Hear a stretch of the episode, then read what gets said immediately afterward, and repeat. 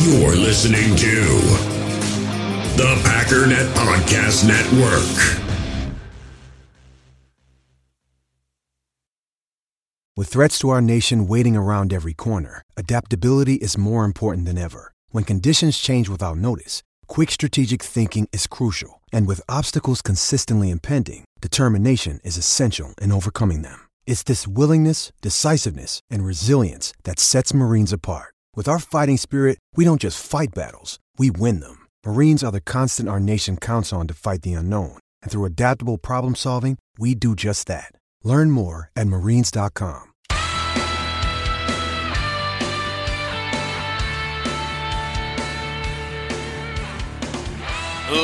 Ladies and gentlemen, welcome once again to the Packernet Podcast. I am your host and resident panelist, as always, Ryan Schlipp. Check us out online, packernet.com. Find me on Twitter, pack underscore daddy. A little bit of a late start, but I think that's fine on Saturdays. I don't. I, I, I was thinking about it. I'm assuming getting it out early during the week makes sense because people have jobs and whatnot. And I know some people work on Saturday, but I don't think it's as critically important. Um, but also, um, voice is feeling much better, but I am quite sick. So I took that opportunity to sleep in a little bit.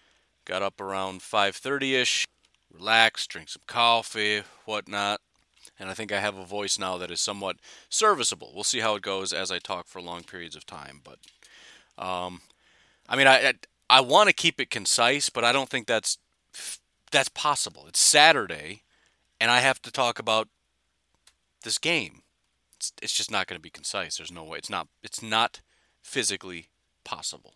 All right. Um.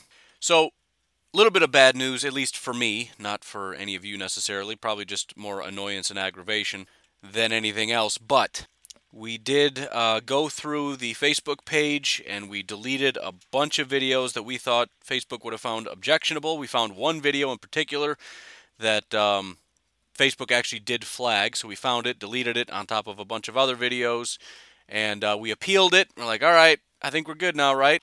In what felt like about eight seconds, Facebook came back and said, nope, we still hate you. Um, and although we could still forge ahead with the page and just, you know, never monetize it, um, I am, as I've told you, a greedy capitalist, and that's not acceptable. So we're forging ahead with a new Packers page. That's right, you have to do something else now. Um, Packernet Podcast Facebook page will still exist, and anytime I decide to put things that uh, Facebook doesn't like, which I feel like I should probably ramp up now since Facebook has annoyed me, uh, I'm just going to put it on that page.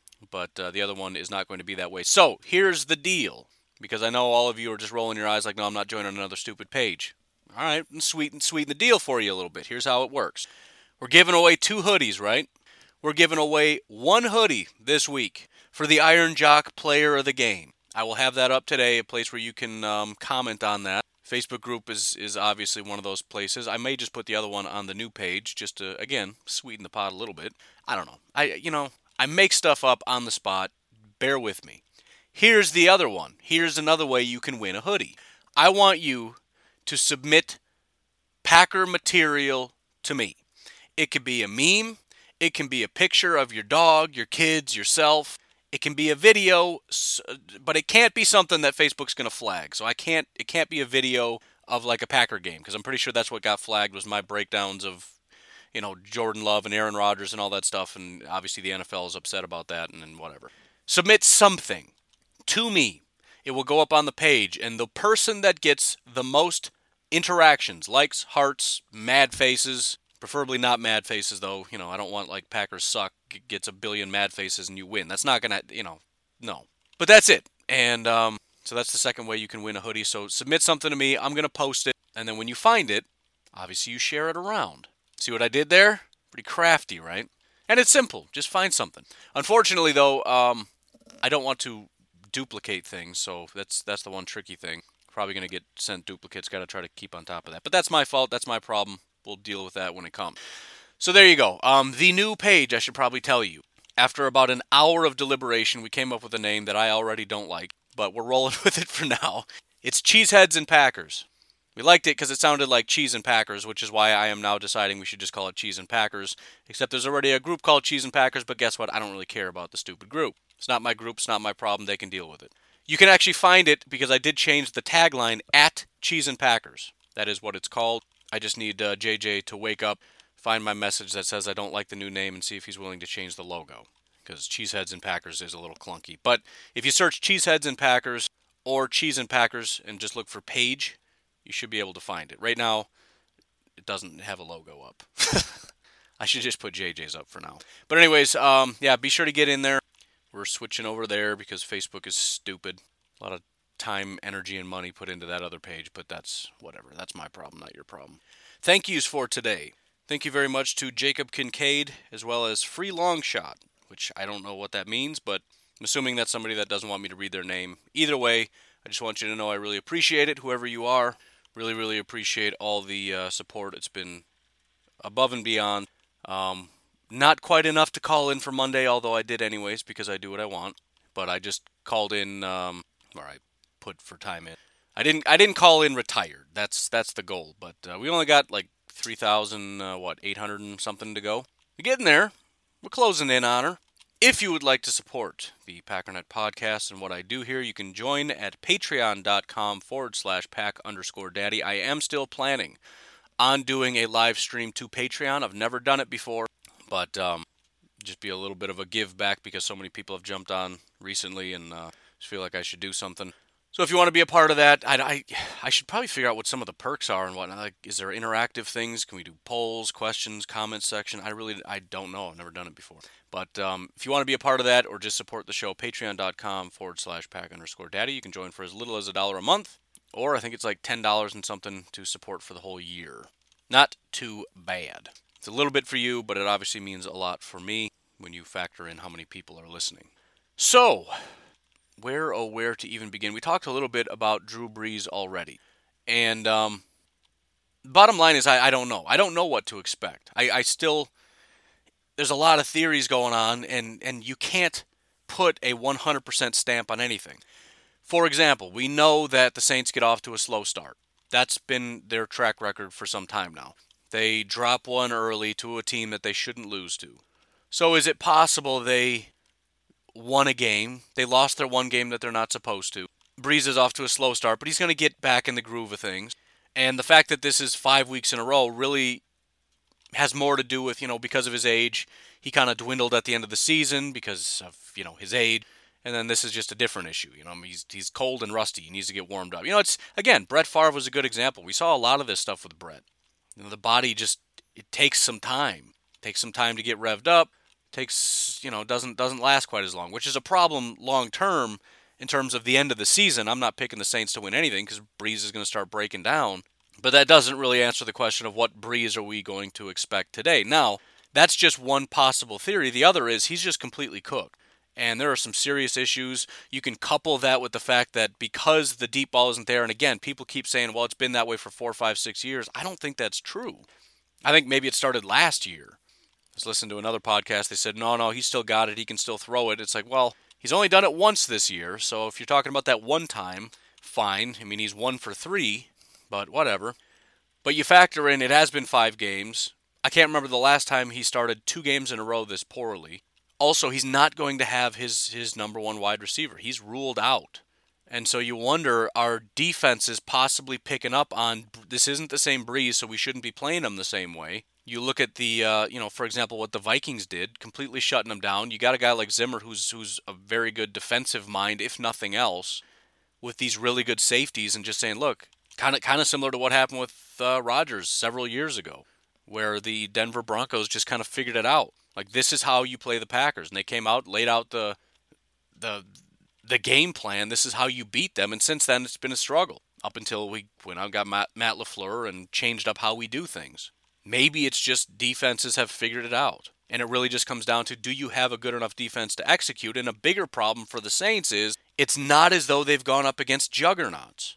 I don't believe Tampa Bay has a top tier defense, despite all the talk about, well, they went out and got guys and all this stuff. They still don't have that good of players. And the Raiders have a terrible defense. And one of the, the, the other aspects, just, you know, kind of zoomed out macro look at things, is the fact that they've had a defense, one of the biggest reasons, because they've had a good offense for a real long time, very similar to the Packers. For a long time, they've had a good offense, just one of the worst defenses ever. for like a decade. I mean, as, as bad as we complain about the Packers defenses not having those those things, I mean, they didn't have even little blips of good defenses. And you know, when the Packers were you know 31st on, on defense, which was the reason we didn't win a Super Bowl, the Saints were the 32nd team. It's just it's been brutal, but they finally got a defense. Except the defense is starting off sluggish. So again, it comes down to well, is this the week that they pick it up, or is there actual serious fundamental problems with the defense? So I guess that's when we do the zoomed in look. I kind of want to look at those individually per player to kind of get a, a, a bigger view because it doesn't make sense to just sit back and speculate. Well, it's been two weeks. Yeah, they'll probably pop up. Let's look at the players. Let's see what's different. What's changed? Are there other guys that have been good players for a while that are getting to 31, 32? You know, what are the unique circumstances for each player? So why don't we start with offense since we already talked about Brees? Um, I talked pretty extensively. If you didn't hear it, go back and listen to it yesterday. I'm not going to talk about it again. Essentially, there are um, seems to be some validity to the idea that he's regressing, especially in terms of his deep ball um, efficiency. I guess would be a good way to put it. In other words, he's just he's not doing as good of a job. Not only are his numbers going down, his attempts seem to be going down. Um, but especially if you look at the stark contrast between uh, his previous PFF grades and those deep areas, because you got to remember the numbers might not be all that impressive by themselves, but they're much harder throws. So just going based on stats, it's like how could you possibly get a 91 overall grade when you're like, you know, 5 of 9 for 128 yards, one touchdown, one interception. Like that's not that good. Well, it is when it's a, you know, we're talking about 30-yard throws on average. But anyways, again, if you want uh, more information on that, look at yesterday's episode, which was pretty clearly in the title about Drew Brees, in part. So, starting with the offensive line, it is currently the same offensive line with the exception of right guard Nick Easton. Nick Easton came from Minnesota, so that tells you pretty much everything you need to know about Nick Easton. It is worth noting, first and foremost, um, based on PFF's grades, they had the second highest graded pass blocking unit in the NFL last year, which is um, critically important when you look at certain quarterbacks. You know, obviously, you look at uh, Kirk Cousins has done a fine job despite, I mean, obviously not recently. He has some bad games. I think he's going to bounce back, but that's a separate conversation. He doesn't necessarily need great blocking. Russell Wilson doesn't need great blocking, but you look at some other quarterbacks that definitely are struggling because they don't really have um, great blocking. I think uh, Goff is is the prime example. I mentioned how the, the Rams may have a giant bounce back year because simply because of the offensive line. I mean, this is a team that is a you know it's a Shanahan style offense, even though they're more spread it out and passed. It's still it still is bred from that Shanahan understanding, which starts from build up the offensive line, run the ball, and build everything off of that. And so when when McVay got there, the first thing he did was build up the offensive line. You look at last year; there was they were decimated with injuries. Um, this year, those guys come back; they're off to a great start, and Jared Goff looks like, I mean, he looks like Jared Goff back when the Rams were good. And so that's that's worth noting. Um, so if we start with Terron Armstead, um, and the, the good thing is he is doing a good job so far this year. So it's not a matter of Terron Armstead has been terrible and we should expect him to get much better. And unfortunately, that's going to lie. No, he's been fine. Um, he's been a great left tackle for a very long time. And so far through two weeks, he's been the exact same guy he's been since forever. He's 29 years old, so he's still, I don't want to necessarily say in his prime, but as far as offensive tackles go, he is. Uh, he's playing, he's healthy, he's good to go. I mean, he is technically on the injury report, but he's he seems fine. I don't know. He's been limited. Um, so I mean, it, he's dealing with something. So I guess I don't want to completely negate the idea that even if he plays, he's playing hurt. But he, I, I don't know. I wouldn't bank on that. Then you get into the guards, and the guards are not good. You've got Andrus Peat, who is their left guard. Um, he's just not good. He's never really been good. He's only 26, going on 27. He's 6'7", 316 pounds. The guy obviously was in, expected to be a tackle. You don't draft a six foot seven, 316 pound guy. But it, he can't hang. He's been, for the last three years, a terrible guard. He was a number 13 overall pick at one point in his life and is a massive draft bust. So that's an exploitable part of this offense. You get inside to the center position, and you've got Eric McCoy. Eric McCoy had a great rookie year. Um, he was a second round pick. I, I would say very similar to Elgton Jenkins esque. He was drafted as a center, plays center, real good rookie year, off to a solid start in year two. I don't expect really any regression. He's a solid football player. Then you get to the right guard spot, and the one interesting thing, not only are they starting Nick Easton in place of Warford, who was there last year, Nick Easton is horrific, they did draft a guy. They they had basically one real weak spot at least at the time, and that was left guard. Now they've created because Warford is gone an, an issue at right guard. But the point is, they drafted a guard in the first round. He is yet to play, and it's a question of at what point are they going to cut him loose? And that is a man by the name of Mr. Cesar Ruiz. I actually had in my mock draft Cesar Ruiz. Pretty much every mock draft went to the Saints because it just made perfect sense. I mean, it was a roster that top to bottom was pretty much fine or better, uh, with the exception of this one horrific guard spot.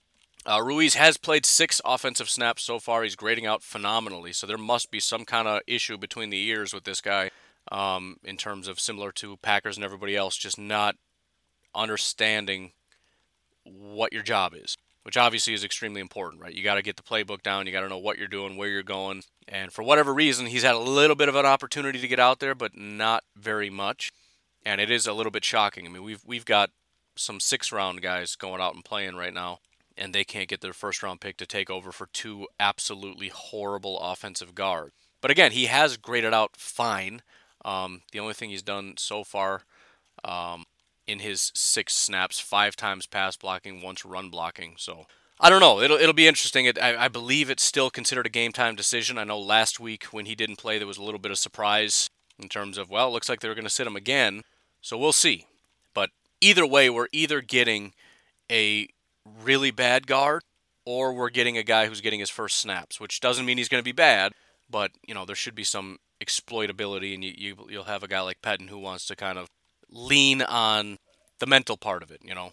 Whereas maybe head to head he'll be able to handle his own. Again, he's drafted in the first round for a reason. You go straight into his chest, he can probably hold you off. But you start doing stunts and twists, and he gets confused as far as who his guy is. Maybe you can exploit that once or twice.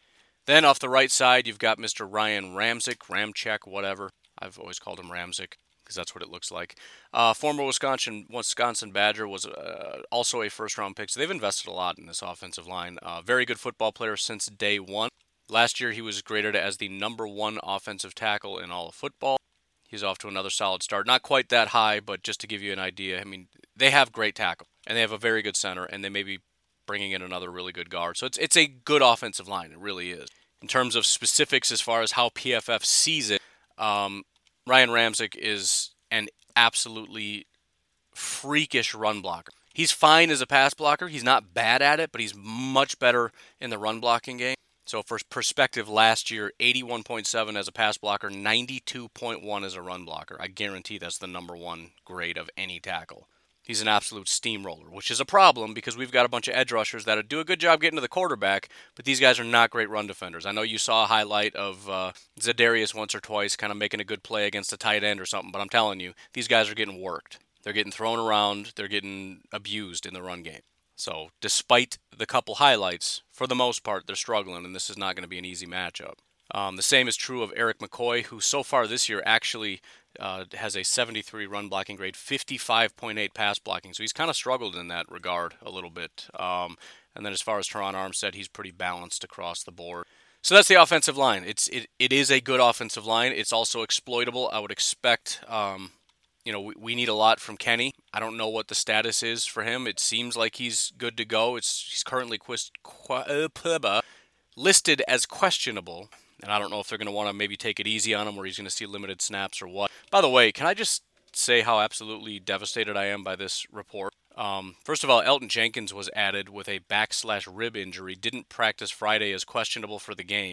Josiah Deguara, who I said I think is going to be a big part of this offense, was upset to see that he was did not practice Thursday, is doubtful for the game, as is Davante Adams. That's that really bothers me. That's uh, not great. But anyways, um, you want to see Kenny Clark have a good game, but also you see Za'Darius with that quote unquote rover role where he basically just roves along the defensive line, picks a spot, whatever spot he wants. Uh, I saw Za'Darius said that's called, uh, what did he say, Z Packers? It's the, it's the actual call for the defense. Basically, just means Za'Darius roams along the defensive line and picks a spot to go and attacks it. Um, probably going to see Za'Darius doing that a lot, attacking these guards.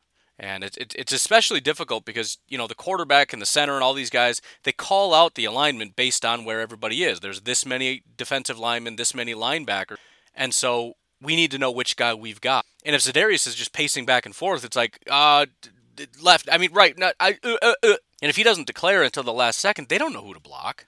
There's gonna he's he's essentially gonna be unblocked. Now he's got to pick the right spot. If he goes the wrong way and they run around him, that's not great. But that's that's the benefit of having a guy like Za'Darius who can just roam along the defensive line. That's probably a big part of the reason why you also saw like the the psycho defense with Dom Capers, where guys are literally just standing around. It looked like they weren't set. They're just kind of do do do, not paying attention, and then they just sprint to wherever they're supposed to go when the ball snapped because it.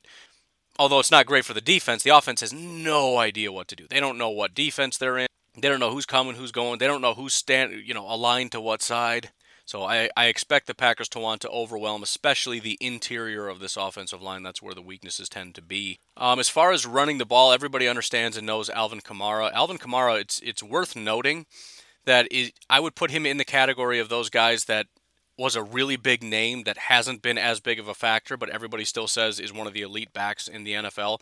Um, he hasn't been a factor in a very long time. Not saying he's inept. I'm not saying he can't carve us up because everybody can carve us up.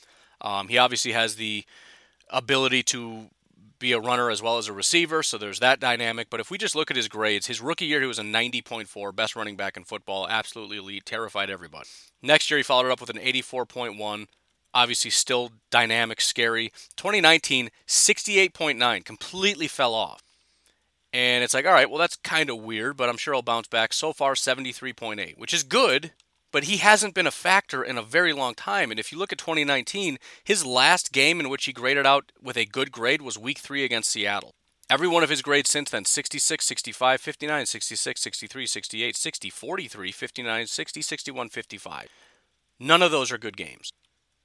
Now, to be fair, his last good game technically was last week. And that's probably going to revitalize the whole we need to worry about Kamara. Because again, we turn off our brains about Kamara. We set that on the shelf and say this guy's great. Then we turn it back on. We look at that Raiders game and we go, oh, there's Alvin Kamara. He's a freak. It's like, yeah, but you're missing a huge chunk between last week and our our memory of Alvin Kamara being one of the best running backs in football is a whole lot of this guy's just not all that great. Also, we got to keep in mind the guy is not a workhorse back. In terms of carries, week one he had 12 attempts, week two he had three attempts. In week one against Tampa Bay, 12 attempts for 16 yards, 1.3 yards per attempt. Last week, 13 for 79 yards, 6.1 yards per attempt. So far, he's 3.8 yards per carry. Obviously, there's a, a, vast difference between the two, so we'll say that last year his 4.6 is about what you can expect. Now, his receiving seems to be somewhat back in line. That also dipped if you look at his receiving grades 91, 89, 69 in 2019 back up to an 86. But again, it's the exact same situation against Tampa. His receiving grade was a 69, exactly what it was in 2019. Week two against the Raiders, it was 90.3, basically the same as it was in 2017 and 2018. Targeted seven times in week one, nine times in week two, so he's getting a, hand, a hefty amount of targets, nearly as many uh, rushing attempts as he has. He has targets. And with Drew Brees seemingly declining, this is going to be a big factor. And, you do have to ask the question who's, who exactly is it that's going to be covering him? Granted, we've got cornerbacks like Jair and Kevin King that, if nothing else, they seem to do a great job just darting into the backfield and lighting people up. But do you want Christian Kirksey? For those of you that are maybe new around here and haven't heard the news, Christian Kirksey is currently graded as one of the worst linebackers in all of football. Blake Martinez, by the way, is basically, I think he is the number one linebacker in football. But whatever. Just throwing it out there. Um, and coverage is one of his worst attributes so far. Now, I expect him to get better because he's not the worst linebacker in football, but I don't expect him to get a lot better. And I'm not exactly putting him up on that tier of, oh, yeah, he can shut down Alvin Kamara. No, he can't. So, really, it just has to be a good defensive effort. Gotta watch for him coming out of the backfield. Somebody's got to make a play. And to be honest, considering they're down their number one wide receiver, maybe just dedicating a safety to Kamara, um, that might be the best possible scenario in this point in time. I don't know. But, anyways, with all the hoopla, it's also worth noting that Latavius Murray is still on the team. He gets the second most amount of carries so far in two weeks. He's had 18 carries, 3.4 yards per attempt. Hasn't been all that uh, impactful. There's also Taysom Hill that everybody worries about. He's had four carries this year um, for eight yards. Currently grading out is good, not great. Obviously, you have to worry about him because he's a running back slash receiver slash quarterback. But as far as grades, nobody's really grading out all that well. Taysom Hill with 4.2 yards per carry is, is the top guy, unless you want to consider Deonte Harris with 10 yards per carry, but he's only got two carries. One of which was for 29 yards, so there you go. Um, bottom line is they're not running all that well, despite having a running uh, an offensive line that is geared toward that. And again, this is not exactly the most dynamic defensive line slash linebacker combinations we've seen these last two weeks. The Raiders' defensive line is just not that great. And ultimately, we have a team that doesn't like to commit to the run. They like to pass, pass, pass, pass, pass. They probably should try to run, run, run, run, run a little bit because you have an offensive line that's better at run blocking than pass blocking. You have a de- declining quarterback. You have an injured wide receiver. You've got talented running backs. Maybe let's run the ball a little bit. It'll be interesting to see if they choose to do that. They need to do that, I think. But will they? I don't know. The fact that you've got Alvin Kamara with 12 and 13 carries and being the leading running back, it's pretty staggering to me.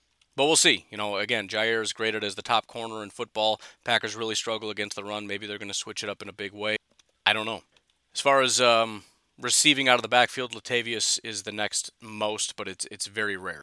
He's only had three targets compared to Alvin Kamara's 16. So, also let's remember Ty Montgomery's on this team. He's had three targets, two receptions, 25 yards. You got uh, Taysom Hill, the whole bunch. But really, if if anybody else other than Alvin Kamara is lined up in the backfield, you're probably running it with the exception of uh, Taysom, in which case, who knows what, what the heck they're doing with Taysom in the backfield.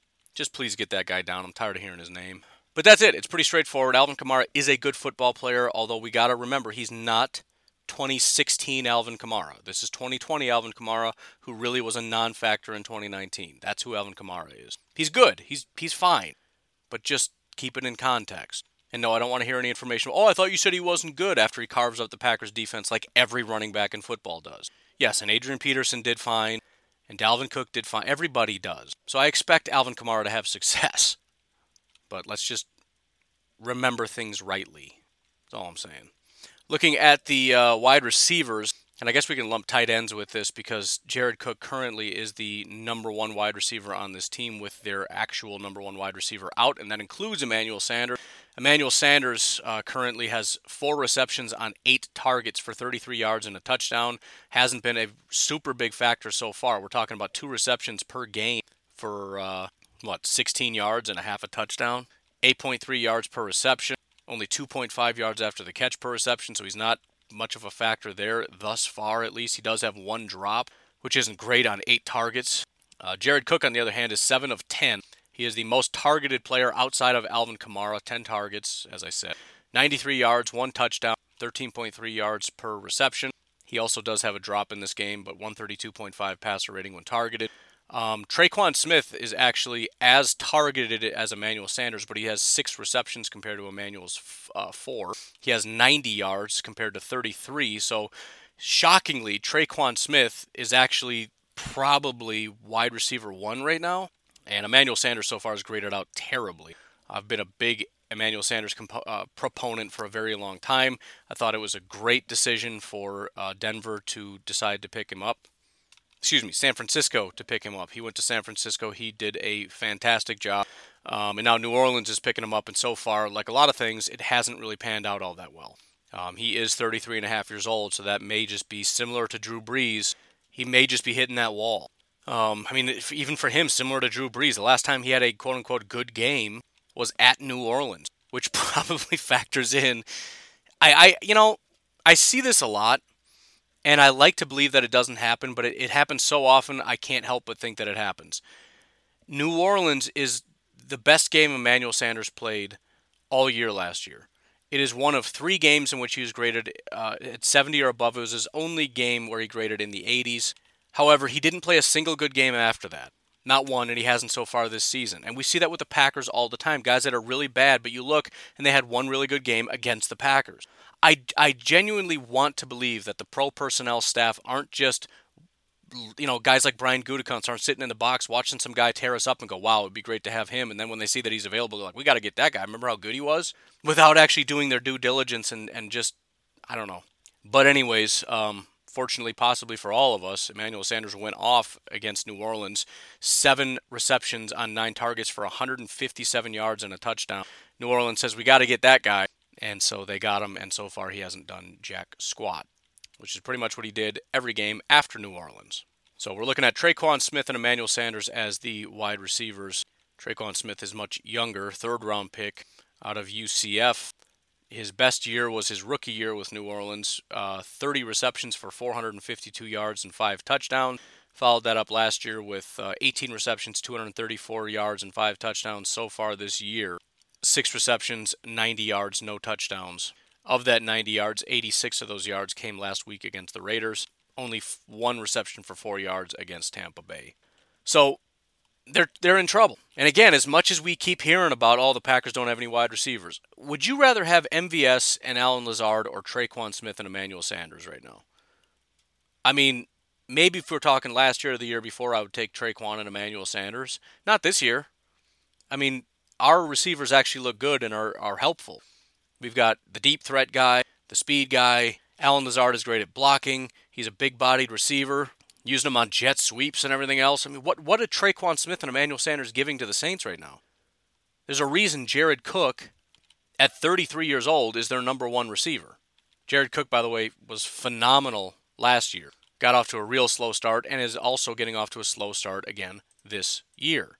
Um, he did have five receptions for 80 yards against Tampa, but it's not ideal. Now, now, granted, they've got plenty of weapons to make an offense work. The wide receivers aren't fantastic, but you've got Jared Cook, who attacks you a certain kind of way. You've got Emmanuel Sanders, who attacks you a different kind of way. You got uh, 6'2", 210 pound, 449 speed Tre'Quan Smith, and then you got Alvin Kamara out of the backfield on top of Taysom Hill. So there's the concern, I guess, from my perspective, would be the fact of the Packers being a really talented team athletically that really is having problem, problems with the mental part of Mike Pettine's scheme. They're just not playing smart football, and you've got the Saints that I think are really going to try to dial up the intellectual portion of their game. They're going to struggle, but at the very least, again, you, you've got the basic components of many layers of football. Alvin Kamara, talented tight end, and then wide receivers doing what wide receivers do. The benefit of all this is the fact that it does line up with what Mike Pettine likes to do. As I talked about yesterday, which is frustrating for all of us, Mike Pettine seems to view defense simply as we're going to play as though you're passing. And if you choose to run, that's fine. I'm not interested in stopping you because you can win a drive or a play running the running on the ground. You can't win a game running the ball. Whether or not that's true, I don't know, but I, I swear Mike Pettine has it tattooed on him somewhere.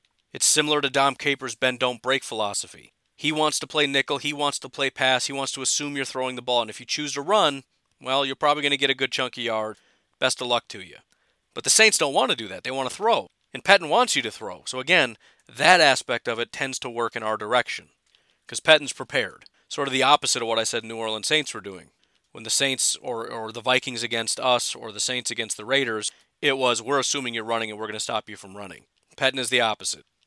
You can come out in a run formation, a pass formation. I don't care. I'm assuming you're passing. And if you're not, well, sucks for us. Hopefully, our guys can play well enough to stop it. Which again is why I've and I've talked about this before. This is why Mike Pettine put so much emphasis on defensive linemen. Go back to his first year here. I'll say it for the tenth time for those of you that may be new around here. The first year of his defense, the only redeemable aspect of our entire defense was our defensive line with Mike Daniels and Kenny Clark. Everywhere else was a problem. The first guy we bring in for a visit is a defensive lineman, and we're thinking, what the heck are you bringing a defensive lineman? And that's the one position we don't need help at. He gets back on his plane, he leaves, and it's like, well, that was weird. But, anyways, I wonder who we're going to sign. And within five minutes, they signed Muhammad Wilkerson. Now, he wasn't that impactful, but the fact of the matter is, Mike Pettine wants really good defensive linemen. Why? Because he wants to play pass, pass, pass, pass, pass. Not because he wants to stop the run necessarily, but because he wants to gear his defense towards stopping the pass. And when you choose to run, I want defensive linemen that are basically on an island, who are at a disadvantage but can overcome that disadvantage and win against the run. Because if you can play pass, which you need to do in today's NFL, but still stop the run, you're an unstoppable defense. We can't currently do that. But I'm telling you, that's what Mike Pettine wants. And, and depending on what the Packers choose to do going forward, if they're looking at this saying, you know, we just need to get Mike Pettine his guys, which is frustrating because we've gotten him a lot of guys, or decide to go in a new direction, I don't know. But if, if the plan is we're going to get Mike Pettine a little bit of help, I, I, I'm telling you, defensive lineman is where they want to go because that man wants some really good. And, and and the other hard part about it is the reason you need such elite talent along the defensive line is he he wants pass rushing defensive linemen. That's why he doesn't like the Snacks Harrison's type. He wants guys that can stop the run, yes, like Kenny Clark, but you have to also be able to rush the passer. I don't want guys that are just going to sit there and, and not be able to do that. Now we have those guys, but I'm, I guess what I'm saying is if you could ask Mike Pettine, where would you, if I can give you one like elite player that can do everything, where would you put him? He'd get a defensive lineman. Anyways, I think that's it, right? We covered the whole offense, covered all the running backs. Ty Montgomery, he's had one attempt for minus four yards, so things aren't going well for Ty. But, anyways, why don't we take a break right here? We'll flip around, look at the defense, and see if we can kind of get a general idea of what's going on in this game. Ladies and gentlemen, as I've said, we're doing the giveaways, and I already laid out how we're doing the giveaways. And I'm very excited to get you guys in these Iron Jock hoodies because OMG, these things are amazing. But let me tell you, they don't just have hoodies. And I've already told you I'm planning on buying some more of their stuff because if their hoodies are this awesome, I'm going to be getting some other stuff. Also, my daughter now is begging. I've got a 14 year old daughter that felt the quality of the one that I kept for myself, and she is begging to get her own. So if you just want to try it out, if you don't want to just play these games and wait until the end of the year to see if maybe you get one, or maybe you want a shirt and not a hoodie, maybe you're looking to get a really nice athletic jacket, let me encourage you to go over to ironjock.com. That's I R O N J O C.com to go look at their line of, of material. Go look and see what they've got. Go watch the videos in which they explain the scientific process behind the materials. The silver ion infused fabric, which kills 99.9% of germs and, and fungus and virus that is caused by sweating. And honestly, just go look at how awesome these things look. They look slick. Once again, check out ironjock.com.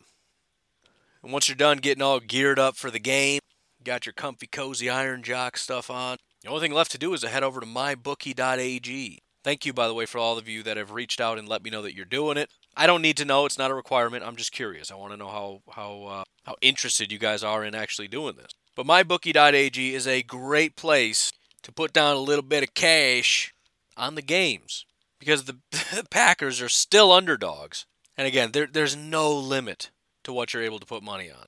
But the best part about all of this is even if you're just a little bit curious, if you go to mybookie.ag, put down whatever it is you feel comfortable with just to have a little bit of fun. If you got a little bit of le- leftover blow off cash at the end of the month, go over to mybookie.ag, make an account, put down whatever you feel comfortable with, and, and MyBookie is going to double your deposit when you use promo code OVERTIME. On top of that, take a screen grab of your new account. Send that photograph over to overtime at advertisecast.com. That's overtime at advertisecast.com. And you're going to be entered into a drawing, a giveaway for $500. That drawing is going to take place at the end of this month. And again, all you have to do is create an account and you're entered to win $500. But you got to do it quick because it's already the 26th, and you don't want to miss out on that opportunity. We all have smartphones, and we all know they're pretty amazing, but they also can be amazingly distracting, especially when we're around other people. So, US Cellular wants us to reset our relationship with our phones by putting down our phones for five. That's right, a company that sells phones wants us to put down our phones. And to see what we find, learn more at uscellular.com forward slash built for us.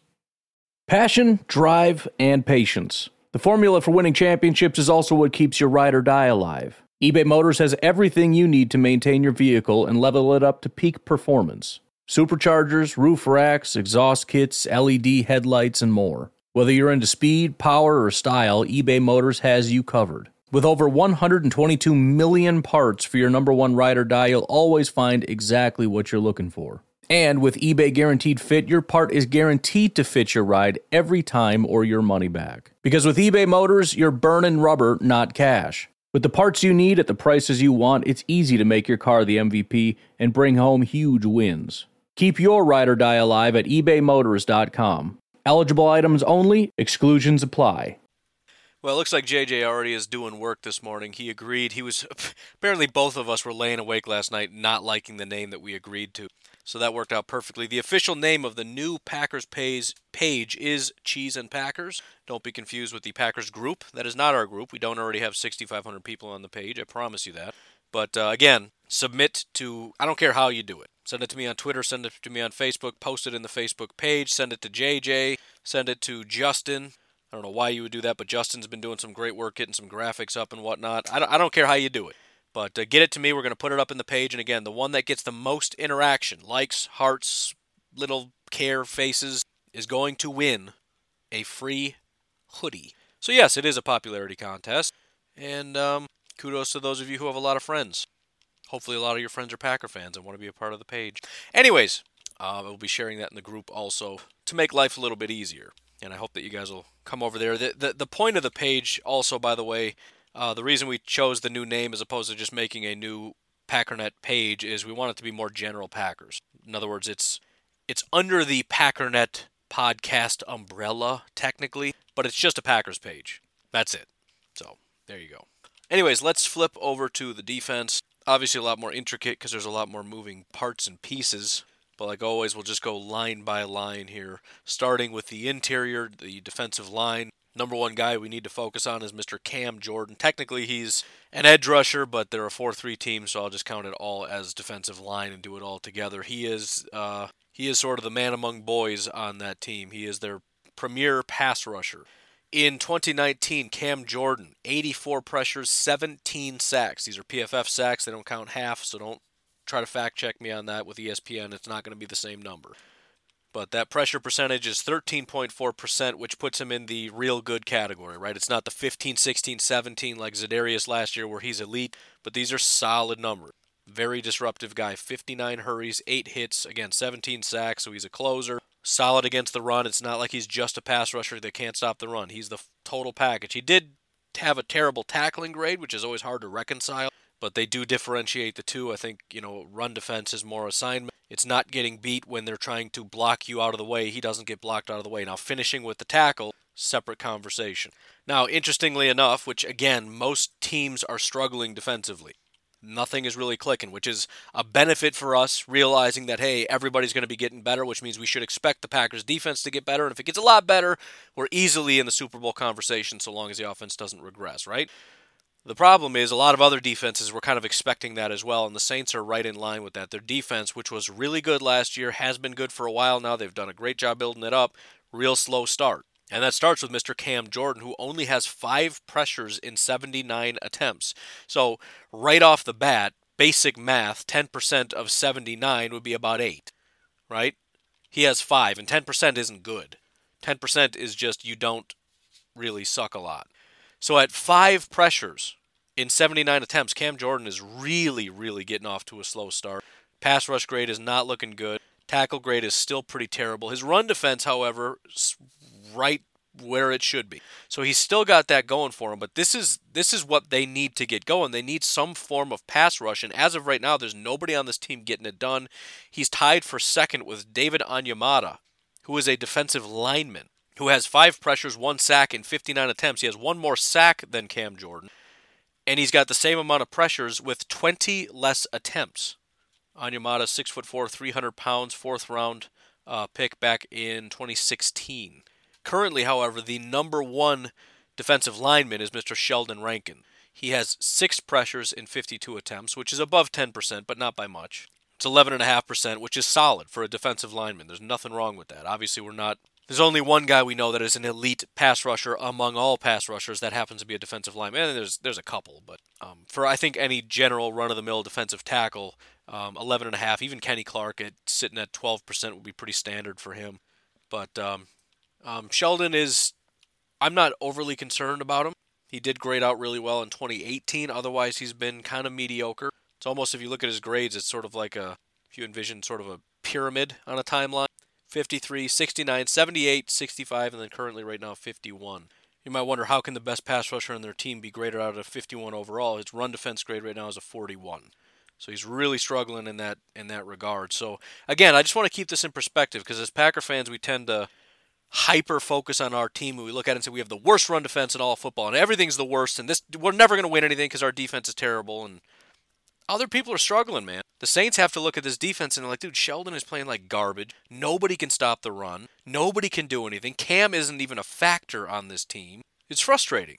But as much as I want to give them credit and say, look, Sheldon's going to get better against the run, Cam's going to pick it up against as, as a pass rusher, hopefully not against us, but we'll see. We got to give our defense that same level of credit. So yeah, Sheldon is uh, struggling. Um, as far as I guess looking at snap counts in terms of like who their legit starters are, Cam Jordan is getting the most amount of opportunities. David on or yeah, David Onyemata and Sheldon Rankins are one and two. Onyemata um, better than Sheldon Rankins, but still not doing a good job stopping the run. That's that's all Cam Jordan at this point.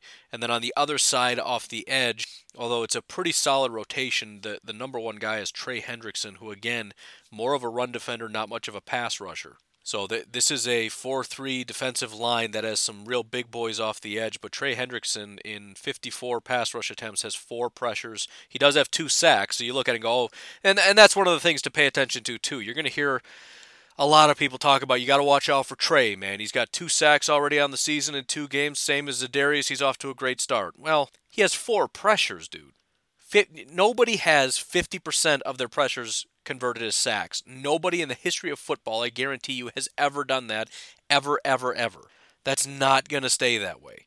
And even so, four pressures on 54 attempts is not good. He's not doing a great job as a pass rusher. It just so happens that on the very, very, very rare occasion he get got near the quarterback this year, he happened to bring the guy down completely. The other guy that's getting a healthy rotation is Mr. Margus Hunt. Um, he is also two pressures on 30 attempts, well below uh, the 10% mark, which is terrible. Not doing great as a run defender. They've also got Carl Granderson off the edge, ro- rotated in. Horrific against the run. The only guy so far beyond uh, beyond Rankins that's above 10%, four pressures on 32 attempts. So I think that's what you're getting into. And I mean, if you want to hyper analyze this game, try to keep that in mind when you're when our offense is out and their defense is out. Which guys are out there? And what the goal is, right? So Carl Granderson's probably the guy they're going to bring out in third and 12 or whatever, right? You got Cam Jordan, who, even though he's off to a slow start, clearly is that guy. And then Carl Granderson is you're sacrificing some run defensibility, but he's a pure pass rusher, right? Six foot five, 261 pounds. He's just going to fire off the edge and go get after it. Only other guy to really pay attention to would be Mr. Uh, Malcolm Brown. Doesn't get nearly as many opportunities, but he is seen as a starting defensive lineman if you look at, for example, their depth chart. Cam Jordan, Sheldon Rankins, actually it's David Onyemata now, Malcolm Brown, and then Marcus Davenport, who we'll talk about immediately after this. Malcolm Brown is their 320 pound nose tackle. He's not going to be out there every snap, but on clear run defense downs, maybe first and 10 kind of situations, um, he's just, he's the run stopper. He's not elite, but he, he's good at what he does. Serves one purpose, and that's to make sure he's clogging things up. Now, that brings us to Mr. Marcus Davenport. Um, he did not practice on Wednesday. He was limited Thursday, Friday, listed as questionable, which leads me to believe he's going to be playing. I don't know for sure, but if he does come back, this would be his uh, first game. As much as Marcus did struggle in his rookie year, he clearly got much better. He started off as a decent run defender. He got better at that started off as a pretty poor pass rusher. He got clearly better at that. Last year ended with 51 pressures on 355 attempts, meaning he got to the quarterback 14.4% of the time. That's really good. It's also entirely possible that with Cam, or excuse me, with Marcus Davenport out, that has hurt Cam Jordan. Not that it explains it away entirely, because he should still be better than he is. But there's no question, without Marcus Davenport, Cam Jordan is the only guy you got to worry about along that defensive line. With Marcus Davenport back, that is no longer the case. Um, he did only have six sacks last year, which is probably why you didn't hear his name, because again, most of the the guys that you hear about are going to be the ones you look up the sack numbers, and he didn't rank very high, so and nobody cared. However, again, as far as pressures are concerned, the amount of time he beat the guy in front of him and got to the quarterback, he was better than Cam Jordan last year. So he's absolutely every bit as much of a threat. But again, everybody's really, really been struggling defensively to get going.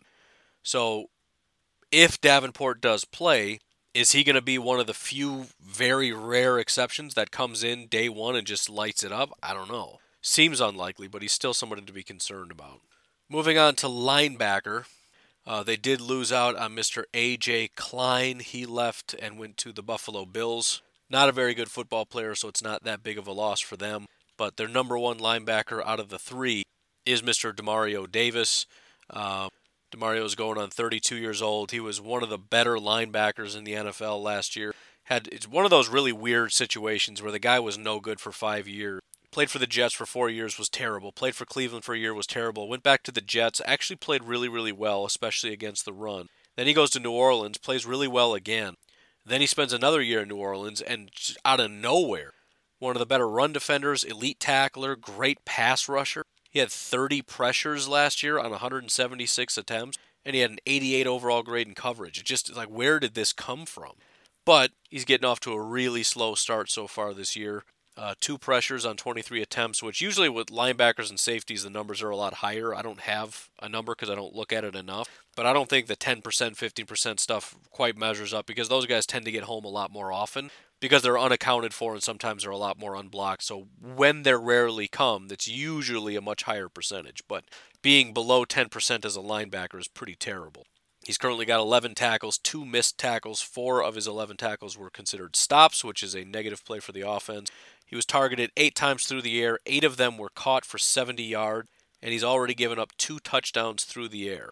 So not super fantastic, although he does have one pass breakup, but definitely struggling. Um, he's looking a lot more like his 2012 through 2016 version of Demario Davis than the uh, 2017 to 2019 Demario Davis, which is always a confusing thing why so late in your career do you really start to figure it out? Maybe it is just a mental thing, something clicked. Um, I don't know. But at the same time, again, we're, he's creeping up on 32 years old, which is uh, maybe starting to wear on him a bit. Also, I suppose you're talking Tampa Bay and the Raiders, which do have some pretty solid, talented tight ends that can attack through the air, as well as, at least as far as the Raiders, some really good running back play. So maybe that plays into it. I don't know. The Packers obviously don't have very good, talented tight ends. Although I was excited about Josiah coming back, he's not going to be playing, so I don't know. We'll see. Hopefully, again, hopefully we don't see a resurgent Demario Davis, but everything's a giant question mark right now. But I think Demario Davis especially because he was a terrible linebacker, had a few years as a really good linebacker, and now he's, you know, 32 years old almost and not doing well. Uh, after that, you got Alex Anzalone, been there for quite a while. Uh, he had a pretty good game against the Raiders, at least according to this, but uh, it's one of those kind of fluky things because he's just not really good at anything as a linebacker, never really has been. He was the third round pick out of Florida back in 2017. I mean, I suppose anybody can have a resurgent point at any point because, again, look at Demario Davis, but I don't expect a ton out of him.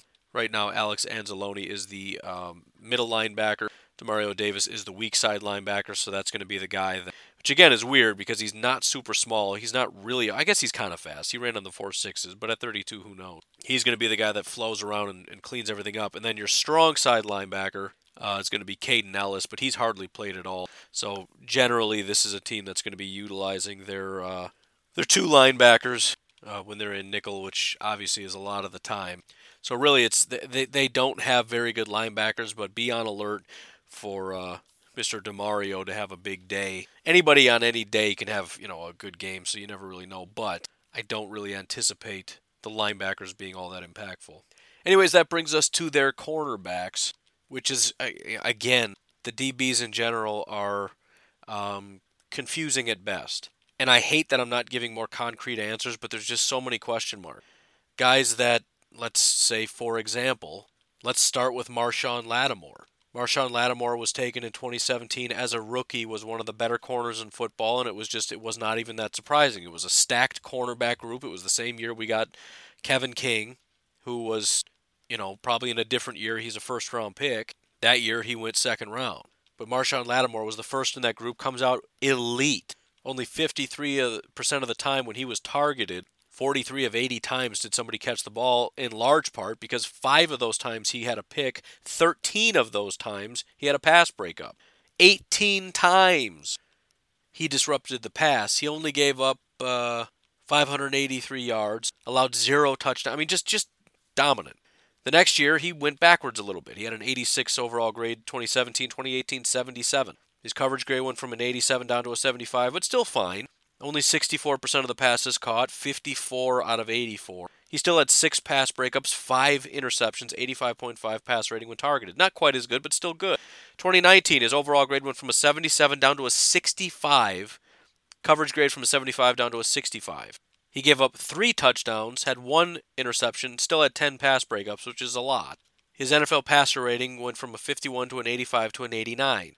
His grades went from an 86 to a 77 down to a 65. So far this year, he's starting off with a 51 overall grade, 141.7 passer rating when targeted. He's given up 75% of the times he's been targeted, uh, have been receptions, 6 out of 8, for 72 yards. He's already given up one touchdown. The most he's given up in a year is three. He's given up one through two games. He has no interceptions and zero pass breakups so far this season.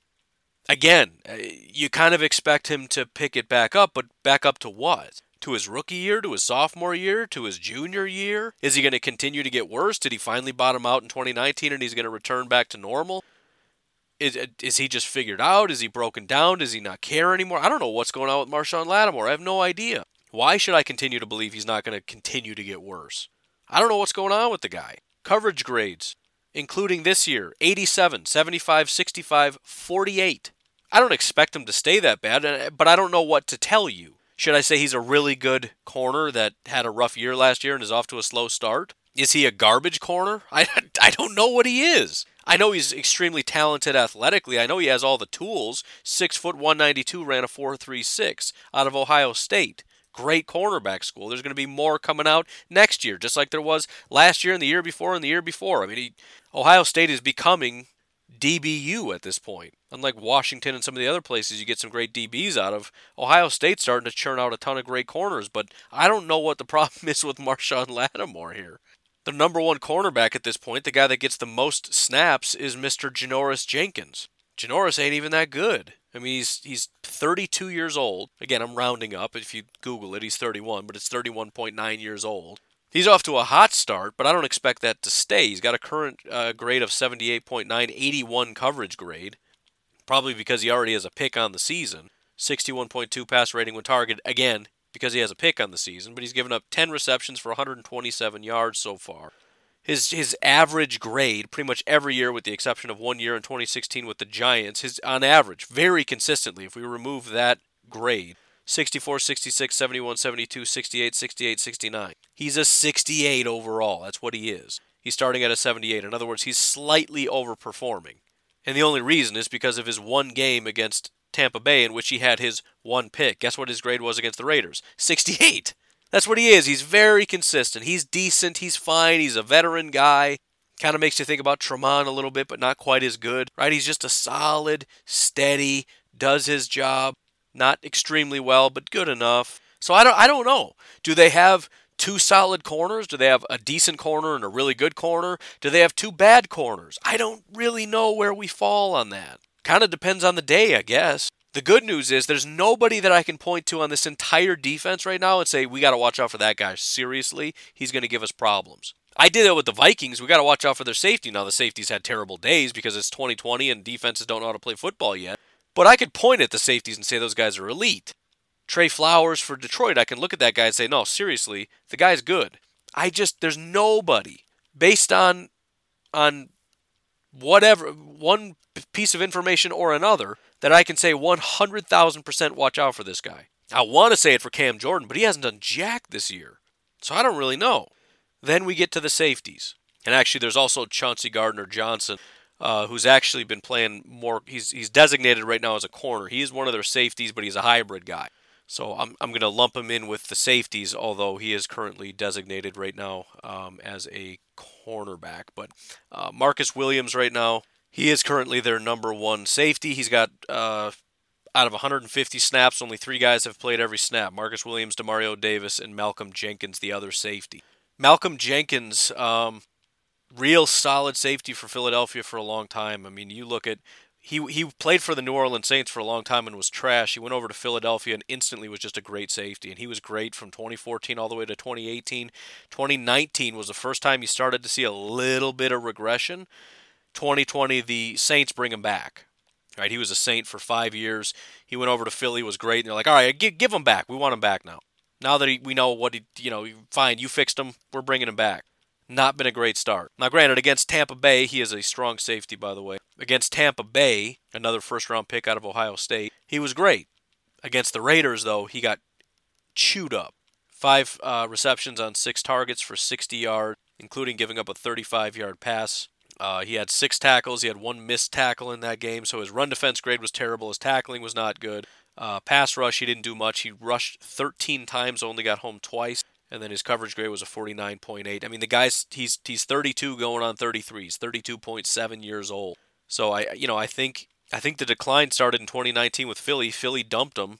New Orleans is like, "Well, let's bring him back." And I mean, he's he's clearly got a little bit left in the tank. Again, he had a good ga- game against Tampa, But if, if the Vikings safeties couldn't do anything, and, and even the Lions safeties who have decent enough safeties, if they weren't much of a factor against this Packers offense, I don't know what 32.7 year old Malcolm Jenkins has to offer. Not saying he's a non factor, but it's just, I don't think you're as worried about him as you were maybe back in 2015 when he was an Eagle. Then you got the much younger Marcus Williams, who is very talented. Um, at least he was last year in coverage last year, Marcus Williams uh, only allowed 50% uh, reception percentage, 12 of 24 for 139 yards. He allowed one touchdown, but had four interceptions and six pass breakups. 42.2 passer rating when targeted. He's off to a decent start, but not an elite start. And it's it's another one of those weird things where, as a rookie, elite. Then in his second year, good. Then in his junior year, elite. So far this year, good. And clearly, you can tell just by looking game to game, which makes sense when you look at his grades in general, very up and down 70, 60, 80, 80, 70, 80, 60, 70, 90, 60, 60, 80, 40, 60, 20, 70. So he's got he's got good games and bad games, more good than bad. That's true of most players. 2018 was just the opposite. He had good games, most were bad. So far this year he's had two mediocre decent games. So as has been the, the case with all of the Saints so far, I don't know exactly what you're getting. On the offense, I know what you're getting from at least two of their tackles. Other than that, I don't know. I'm not exactly sure what version of Alvin Kamara and how much of a factor he's going to be and how much of a mismatch he's going to be for our particular defense. I don't know what version of Drew Brees we're getting. I don't know what version of Emmanuel Sanders we're getting. If he's just old and washed up or if we're going to get some some high performance Emmanuel Sanders. I don't know what we're getting from the guards. I'm not sure which version of the center we're getting. I'm not sure what version of Jared Cook we're getting. Are we getting this 32 year old washed up tight end, or is this going to be a real, you know, solid, scary Jared Cook? I don't know what version of the pass rushers, defensive tackles, corners, linebackers, safeties. But bottom line, from top to bottom, this team has the potential, when everybody plays up to their potential, to be the best team in football, hands down, most well rounded, elite roster that you're going to find. However, there has been this has been one of the lowest performing teams for quite a while now. And for some of it, it makes a lot of sense. And in fact, for all of it, it makes sense. It's just a matter of when and if they're going to turn it around. Some of these guys, like Drew Brees, like Jenkins, like Demario Davis, they may not turn it around because they may have just gotten too old.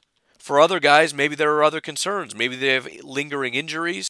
Maybe we just overrated them. Maybe Marshon Lattimore is not going to turn it around and he's just a bad corner or, or a subpar slash mediocre, whatever you want to call him, corner. But it's so hard to project what's going to happen in this game because they're the kind of team that maybe they're maybe they may you could tell me today they're going to miss the playoffs and I still wouldn't know what version we're getting.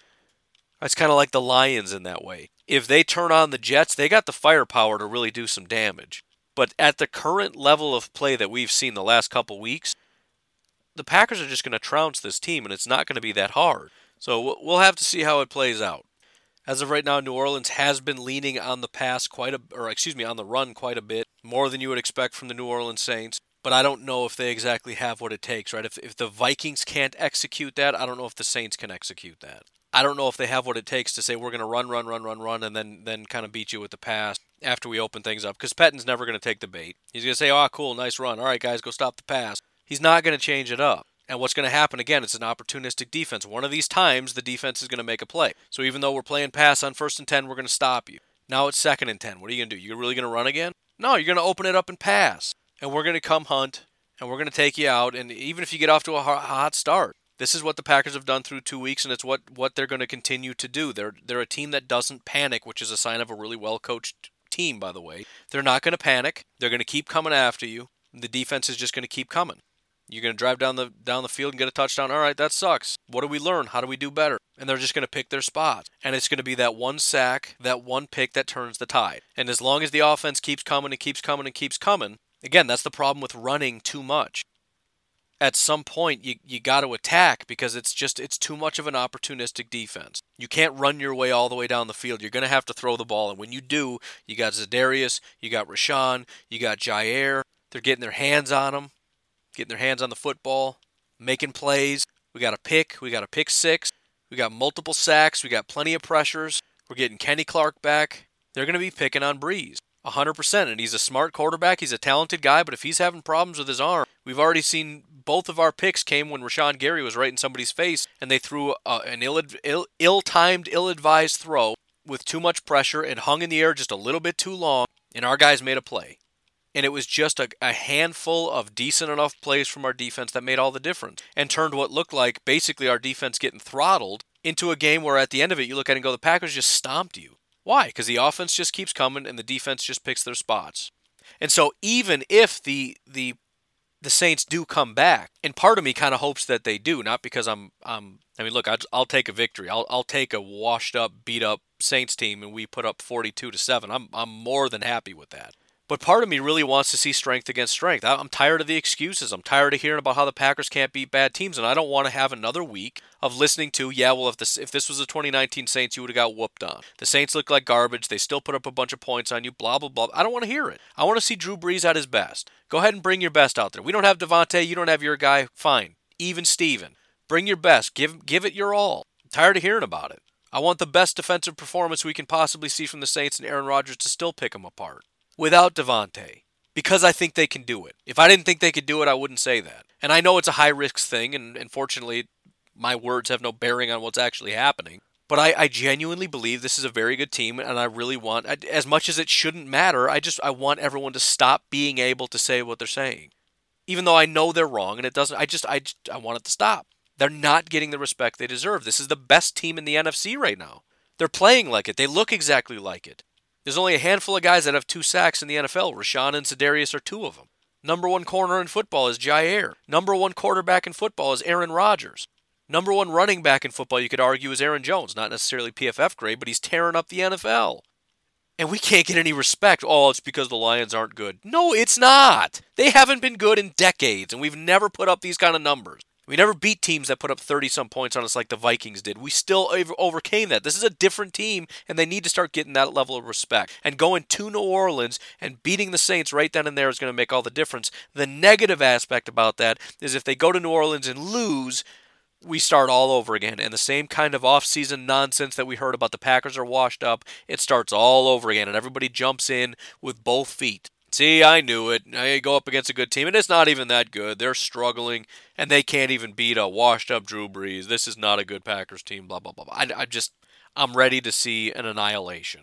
I got nothing against the Saints. I, I kind of like the Saints. I think Drew's a good guy. It's a good team. It's a historic team. I've always felt like the Patriots and the or the uh, the Steelers and the Saints have kind of been a parallel team to the Packers for a long time. These really good teams, these historic kind of franchises that have been good for decades, that don't quite have the Super Bowls that they deserve, that are always kind of right there as a first tier, second tier kind of team. You've got Brees, Big Ben, Aaron Rodgers. They've all been really good quarterbacks. Long time coaching guy, you know, McCarthy and whatever the other two guys' names are. I'm blanking right now. It's been a long podcast. And so I, I got nothing against the Saints. And if the Packers chose not to play football this year, I maybe I'd root for the Saints. You know, let's give him one and then send Brees off on his merry old way. But I want to see him get hurt. Not physically. I just I want them to be brutalized. I want it to be 42-7. I want to to see these people squirm and try to find a way to make it that the Packers aren't as good as they are when they know there's no possible way you can excuse that away. The fact that Davante is hurt is only going to help us if we win. Because if Davante plays and, and Michael Thomas doesn't, it's just another reason for an excuse. You know what? No excuses. Two NFC powerhouse teams are facing off. May the best team win. No excuses allowed in this game. I don't want to hear it from anybody. It is what it is. I'm ready for it. Might not win the game. I don't know. Might win, might lose. But this is what we're here for. It's not just to beat up on the Bears and the Lions and the Vikings. It's it's to be a Super Bowl contender. And if we're going to be a team that can go to the playoffs and win in the playoffs and beat the Saints and beat the Rams and go to the, the Super Bowl and beat the Chiefs or the uh, or the Baltimore Ravens, this is a blip.